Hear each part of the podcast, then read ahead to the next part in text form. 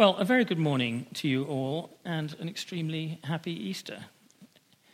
If I can just get my magic book of words to start, we'll begin.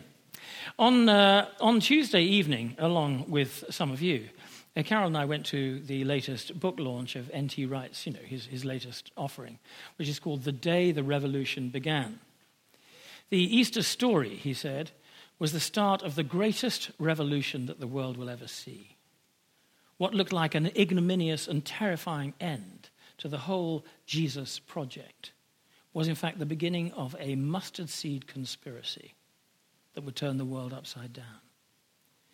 But the nature of that revolution was not immediately obvious, even to the twelve. They clearly expected the overturning of one visible earthly power and the replacement uh, with another. But Jesus' plan was far, far bigger than that. It wasn't about shuffling around humans or resources, nations, armies, or political ideas, like some great cosmic game of risk. So everyone played risk? Everyone here played risk? Yeah, you know what I mean. It wasn't, it was not that. It was about taking us off the game board altogether and restoring us to our original purpose as image bearers of our God, as his representatives in the physical realm. The talk on Tuesday uh, at this N.T. Wright gig where he's, he's so excellent. He started in, in Genesis 1, where God made mankind as the very pinnacle of his creation, made in his own image, and set to rule over everything, every living thing. And then we looked at the end of the story in Revelation 5, where all of heaven sings praise to Jesus in much the same way as we did just then. But it's specifically because by his death, he purchased people of every nation, tribe, and tongue to be a kingdom and priests for God who would reign over the earth. So it's a complete restoration, he said, of God's original plan. Uh, one thing above all uh, that came up in the lecture particularly struck a chord with me, possibly because I did the recent talk on overcoming evil. And that was about the person and nature of our adversary, the devil commonly known as Satan, which is a word that means accuser. And in his usual way, effortlessly unpacking that large thought, just in passing, Wright pointed out something that I'd never really thought through. And that is the way that accusation functions in human interactions. Very specifically, he homed in on our tendency to treat, or at least to consider, other human beings as something a little bit less than human in the Genesis sense, less than true image bearers of our God. So, what I want us to think about this morning, in the context of the Easter story, is this universal disease of accusation its spread and its cure. So, our headings this morning are going to be the. You'll like this. Some of you will like this. the dehumanizing accusations of Satan the, their destructive acceptance by humanity, the decisive attack of Jesus, and the detoxifying, or if you prefer, decontaminating action of the Christian. Do you all like the DAs? Yeah. So I, am now appoint myself district attorney. First of all, the, the dehumanizing accusations of the devil. It's easy to see how powerful and widespread this disease actually is. Because when you think about it, if the whole of humanity actually began to see the world as God does, with every human being his image bearer, what room would that leave for things like pornography and prostitution? What could ever cause one human being to be violent towards another, or one nation to make war on another? Where would racism be, or ageism, sexism, any other kind of ism that says my gang is better than yours? Could selfishness or abuse or even poverty survive? It seems to me the world would be changed overnight. And of course, that's precisely the reconciliation revolution that Jesus came to bring. As C.S. Lewis points out in Screwtape, the devil doesn't actually make anything, he just distorts and perverts what God has already created. Nevertheless, this unending accusation, this assault on human identity as God like beings at the pinnacle of his creation, is a really powerful principle. And we shouldn't be surprised to see that during his earthly life, Jesus opposed it constantly. So, for example, it is the despised Samaritan who turns out to be the good guy in the one story. In another, the wastrel son who comes groveling back when he's spent all his inheritance is treated with the highest honor. Then we hear that the first shall be last and the last first. That by losing our lives we find them. That we're to love our enemies that the leader among us needs to be the servant of all. That the poor, the meek, the mourning, those who are crying out for justice are blessed in the kingdom of Christ. And it's the same throughout all his life and all his teachings. The fact is that the devil, whom Jesus calls the prince of this world, has a vice like grip on the normal rules of society. And through them, he teaches us from an early age to look down on certain people because they're just not like us. They are, as my grandmother used to say, not quite quite. But every one of those people is seen by Christ as what they are image bearers of our God, to be treated with infinite care and respect. Jesus very quickly became known as the friend of sinners because sinners too bear the image of our God. He thought nothing of touching the untouchable, lepers, or women in their ceremonial uncleanness. He even welcomed one notorious sinner to publicly, publicly wash his feet with her tears and wipe, his, wipe them with, his with her hair. I think he would have agreed strongly with Robbie Burns' wonderful poem, A man's a man for all that, and all that, and all that. But by accusing you to me and me to her and her to you, the devil has actually created uh, a, a web of judgment and distrust that affects everything. And it is so widespread, so normal, that like the Matrix in the movie of that name, most of us don't even know we're living in it.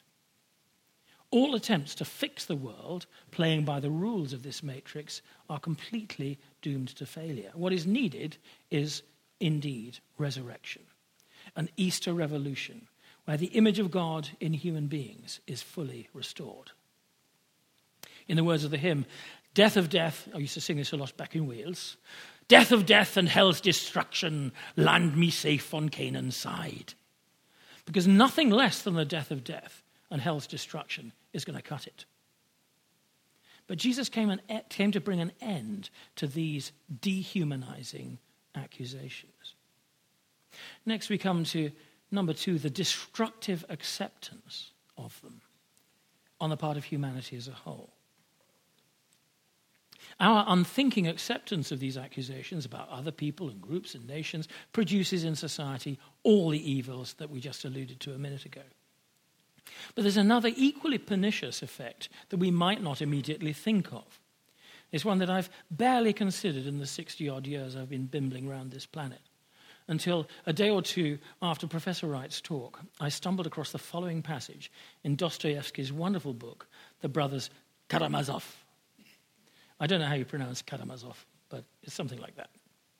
The father of the brothers that give the ti- title to the book, is called Fyodor Pavlovich, the, yeah, the eponymous brothers. Uh, father, uh, uh their, their father, Fyodor Pavlovich, is a boorish, immoral drunk and the most shocking liar. He's just the sort of person that you'd want to say, you ought to be ashamed of yourself.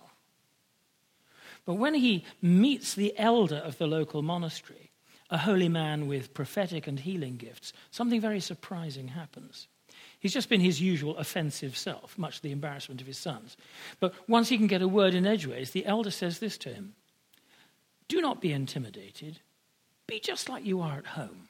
And above all, do not be so ashamed of yourself, for it is from that that all the rest proceeds.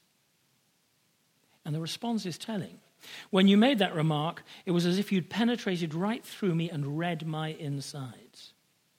When I go among people, I do indeed feel that I'm more vile than any of them, and that you will take me for a buffoon. So I say to myself, Very well, I really will play the buffoon. I'm not afraid of what you think of me, etc., etc. See, what happened was the man of God had disclosed to him things he hardly knew about himself. A damaged, shame filled self image had indeed become the root cause of his appalling behavior for years and years. Reading those words, it immediately occurred to me, uncomfortable realization, that I've suffered from the same syndrome myself. Something like Fyodor Pavlovich, and like him, I'd never realized. And the cause, once again, is my meek acceptance of a dehumanizing accusation, this time one about myself with varying degrees of success that some of you will have noticed, I have curbed the urge to make a complete idiot of myself over the years. But if I'm honest, those nagging accusations, with all their dehumanizing effects, are still there at the back of my mind.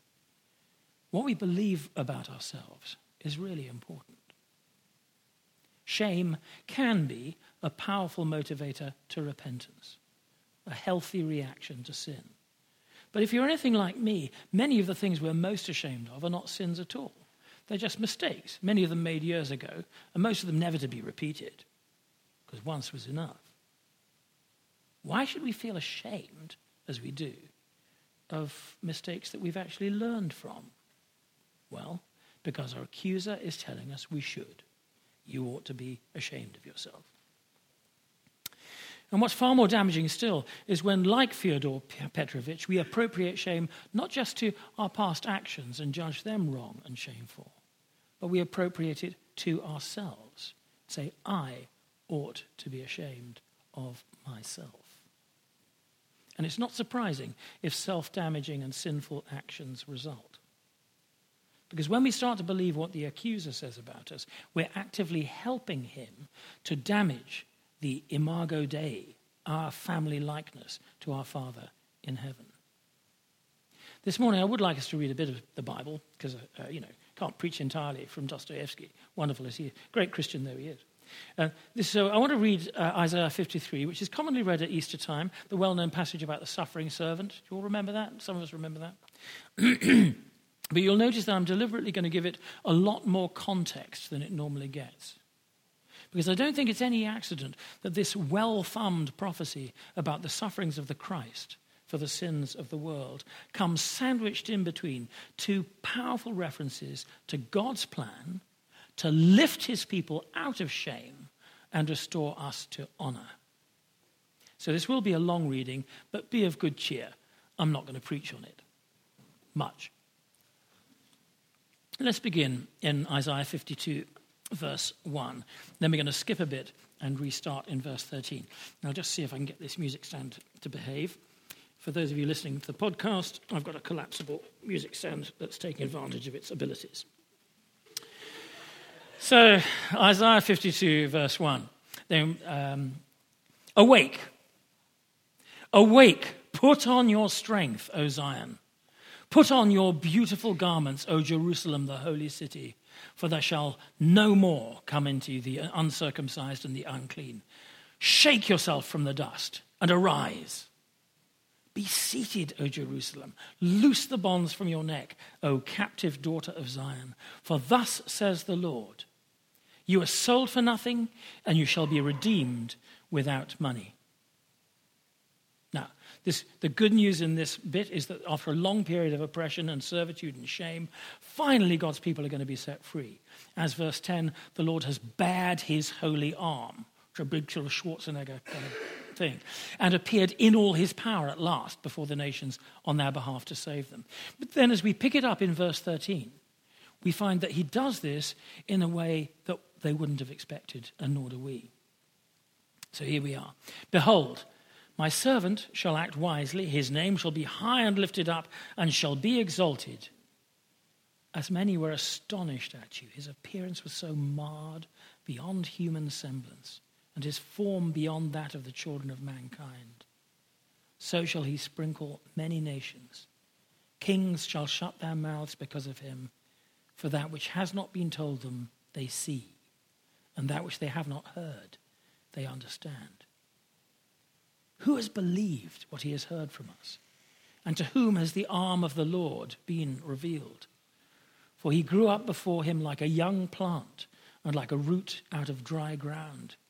He had no form or majesty that we should look at him, no beauty that we should desire him. He was despised and rejected by men, a man of sorrows and acquainted with grief. And as one from whom men hide their faces, he was despised, and we esteemed him not. Surely he has borne our griefs and carried our sorrows, yet we esteemed him stricken, smitten by God, and afflicted. But he was wounded for our transgressions, he was crushed for our iniquities. Upon him was the chastisement that brought us peace, and with his stripes we are healed. All we, like sheep, have gone astray. We've turned everyone to his own way. And the Lord has laid on him the iniquity of us all. He was oppressed and he was afflicted, yet he opened not his mouth, like a lamb that is led to the slaughter. And like a sheep that before its shearers is silent, so he opened not his mouth. By oppression and judgment he was taken away. And as for his generation, who considered that he was cut off out of the land of the living, stricken for the transgression of my people? And they made his grave with the wicked and with a rich man in his death. Although he had done no violence and there was no deceit in his mouth, yet it was the will of the Lord to crush him. He has put him to grief. When his soul makes an offering for guilt, he shall see his offspring. He shall prolong his days. The will of the Lord shall prosper in his hand. Out of the anguish of his soul, he shall see and be satisfied. By his knowledge shall the righteous one, my servant, make many to be accounted righteous, and he shall bear their iniquities. Therefore I will divide him a portion with the many, and he shall divide the spoil with the strong, because he poured out his soul to death and was numbered with the transgressors. Yet he bore the sin of many and makes intercession for the transgressors. Sing, O barren one who did not bear. Break forth into singing and cry aloud, you have, you have not been in labor. For the children of the desolate one will be more than the children of her who is married, says the Lord. Enlarge the place of your tent. Let out the curtains of your habitation. Stretch them out. Don't hold back. Lengthen your cords. Strengthen your stakes. For you will spread abroad to the right and to the left, and your offspring will possess the nations and will people the desolate cities. Fear not, for you will not be ashamed. Be not confounded, for you will not be disgraced. For you will forget the shame of your youth, and the reproach of your widowhood you will remember no more. Now, I know many of you are uh, reading through the Bible in the year at the moment. I want you to watch out for the number of times that God says he wants to lift his people out of shame and raise them to a place of honor. It's a standing theme in Scripture. And I think at least part of the reason for that comes back just to this issue of a debased human nature where the image of God has been defaced, if not obliterated, by shame. God had a purpose when he placed the first Adam and Eve in the garden. And Paul makes a powerful statement when he calls Jesus the second Adam. He's saying that in Jesus, the world could see again a human being like the first Adam was, just as humanity was designed to be. When they sinned, Adam and Eve were ashamed, as you remember, and hid from God, which is what shame makes us do. None of their descendants was worthy to be called a second Adam until the appearance of the God man, Jesus himself. In him, creation finally saw that second Adam. And that second Adam calls us his brothers and sisters, children of the same Father. Now, of course, unlike him, we do do things to be ashamed of. But contrary to what teachers at my junior school used to say, I don't think we should ever be ashamed of ourselves. We're made in the image of God. We bear his likeness in the world. Three, we'll move on quicker now, I promise.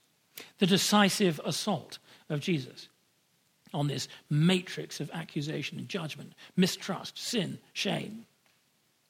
As Isaiah prophesies, the arm of the Lord, chapter 53, verse 1, was not revealed in a way that anyone understood when Jesus died and rose again. Even the disciples didn't really get it until they got filled with the Spirit at Pentecost. But amazingly, the, this sort of bruised and beaten and blooded man dying naked on a cross before a mocking crowd was at that very moment dealing the death blow to Satan and to everything that he had unmade throughout God's creation, and especially in our humanity. As verse 5 succinctly puts it, and this is the only verse I'm going to preach on from the passage. But he was wounded our tra- for our transgressions. He was crushed for our iniquities. Upon him was the chastisement that brought us peace, and with his stripes we are healed. His wounds were enough to deal with our transgressions. That means our, our line crossings, uh, when we overstep the borders that God has set, the boundaries that God has set for our lives. His crushing as the weight of his crucified body eventually squeezed the breath from his lungs, was enough to deal with our iniquities. That's our massive injustice towards each other.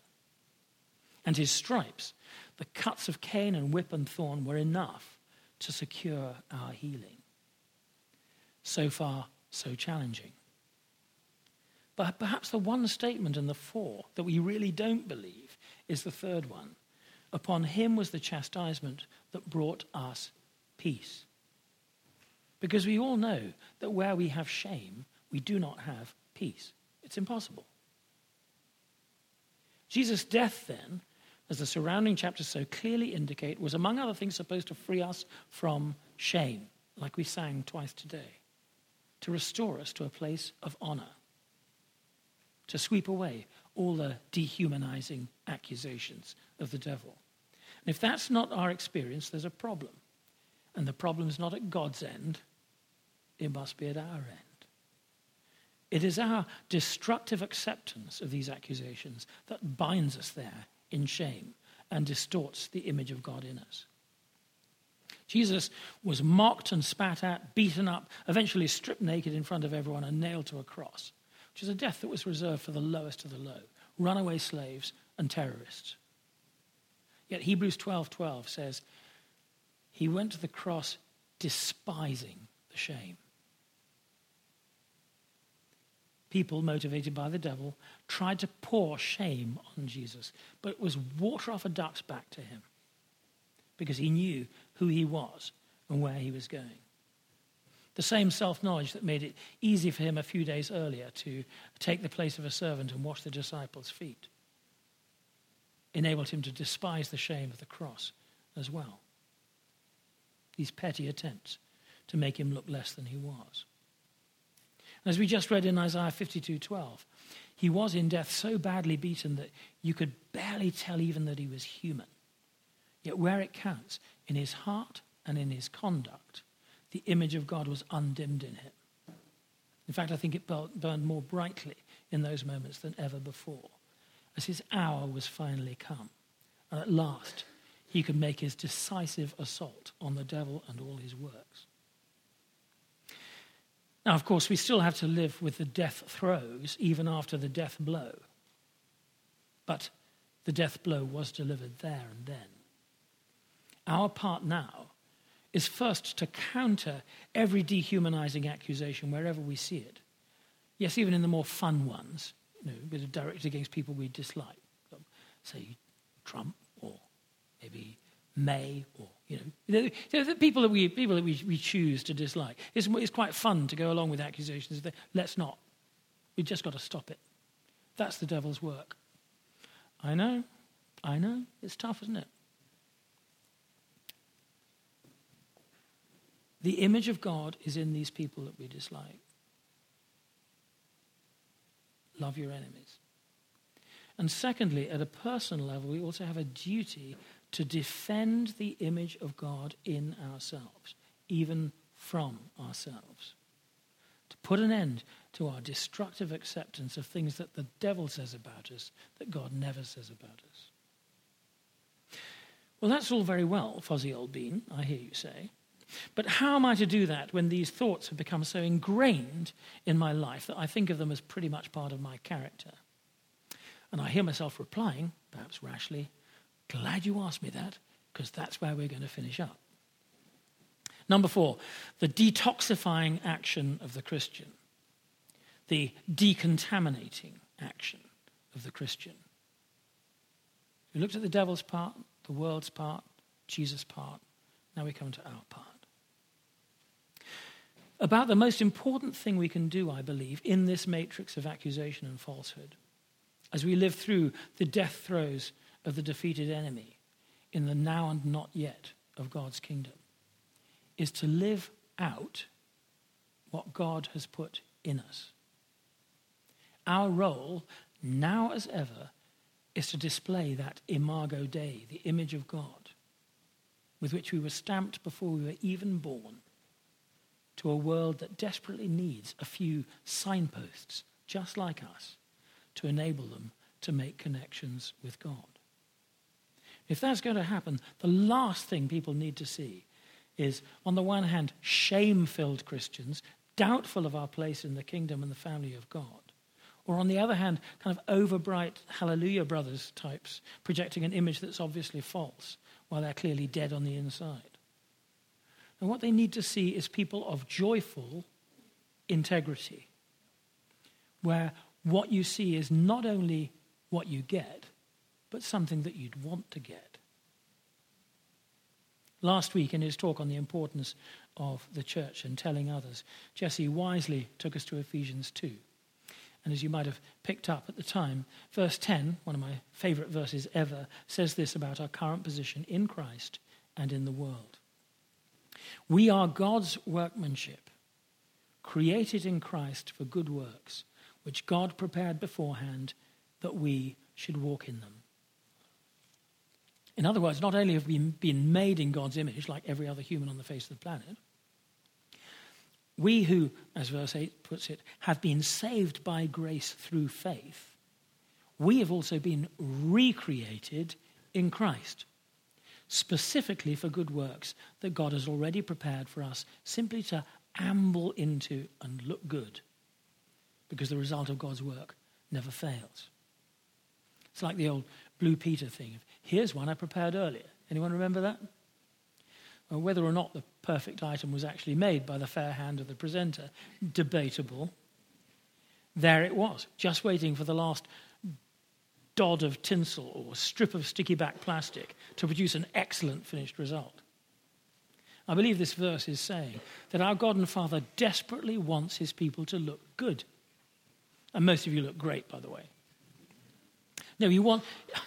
I distracted myself there.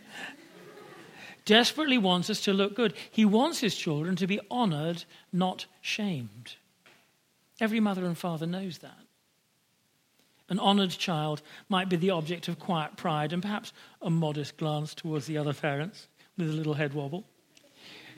But a shamed child will be subject instantly to the parental swoop hug, filled with healing words and kisses and maybe sweeties on the way home. The trouble for us as God's children, grown up as we are, is that we don't know how to receive honor when things go well. And when they don't, we have a marked tendency to run away from the divine swoop hug of our Heavenly Father. We deserve this shame, and by daddy, we're going to suffer it.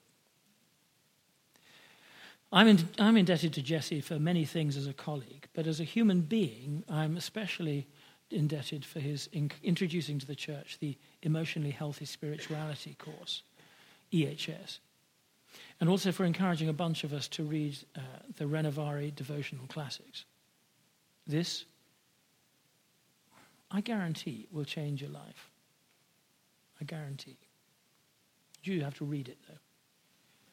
You can't just put it under your pillow and expect it to, to filter through by osmosis.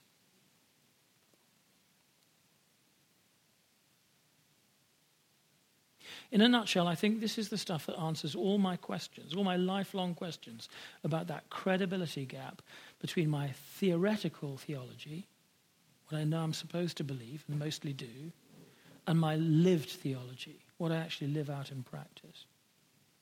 For a few years now, I felt a, rather mysterious call to look for God not out there somewhere, but in the deepest recesses of my heart. And the struggle was pretty intense to work out where I stood with the intimate closeness and the extreme otherness of God, what theologians like to call God's immanence and his transcendence. And the only satisfactory answer I could find was to look for the utterly transcendent, completely other God in my own heart of hearts. And in the EHS course and the devotional classics, I finally found that I'm actually not alone in this. As many of you know, especially if you come from a more contemplative stream of Christianity, this is not exactly an edgy new idea. It has been the bread and butter, dare I say, the bread of life of Christian thought and life for centuries. I could have chosen many other writers, but I want to conclude with a couple of quotations from one of my personal favorites, who's a man called Thomas Kelly. Deep within us all, there is an amazing inner sanctuary of the soul, a holy place, a divine center, a speaking voice to which we may continually return. Eternity is at our hearts, pressing upon our time torn lives, calling us home to itself.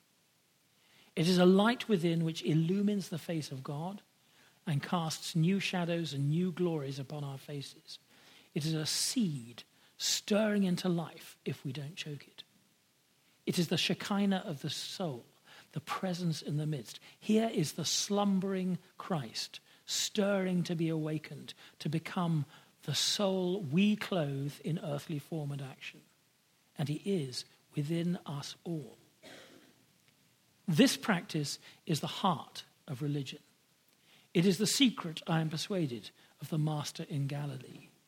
He expects this secret to be freshly discovered in everyone who would be his follower the inner light, the inward Christ, is no mere doctrine. It is the living center of reference for all Christian souls and Christian groups.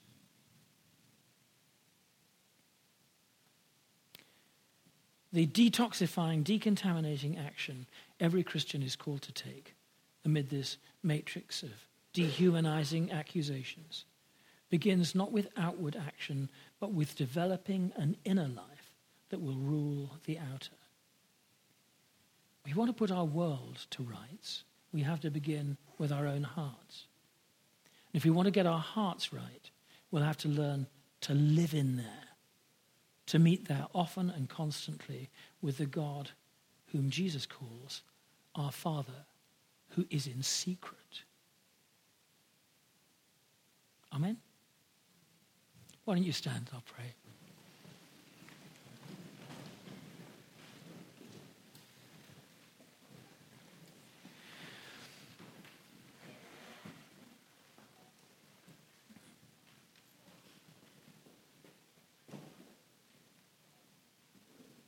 Our Father who is in secret,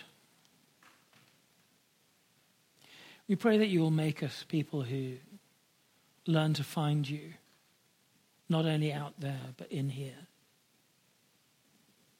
Not only in the meeting, but in our own solitude, in our own stillness, our own silence, our own study and meditation.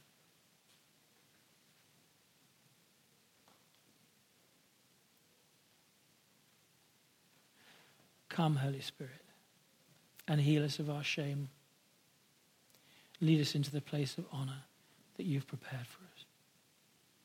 In Jesus' name, amen.